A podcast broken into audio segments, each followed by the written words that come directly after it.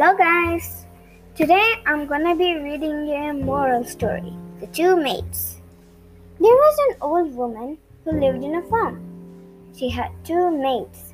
Every morning at 4 o'clock, the cock would crow and the old woman would shout, "Get up, both of you, there's a lot of work to be done." The maids hated being woken up so early and would say, "We wish we could sleep a little longer. How we hate this cock."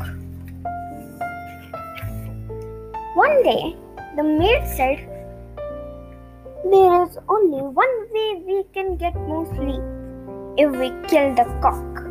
When the old woman is away, we will not have to get up so early." So when the old woman was away, two maids cut the cock and killed him. When the old woman came back, they both pretended to cry and said, "Somebody has killed a cock. How will we get up in time to do all the work?" The wise old woman realized what the two maids had done and said, "Never mind, we shall find a way of waking up in time." The maids went to sleep happily, thinking that now the cock was no longer alive to disturb them. However, they got a shock when the old woman shouted, "Wake up, it's time to start work."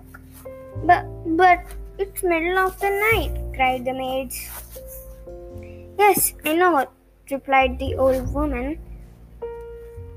"but the cock is no longer alive to wake us at 4 o'clock in the morning. So from today onwards, you both will start the work as soon as I wake up." The two maids grumbled to each other. They were better off when the cock was alive.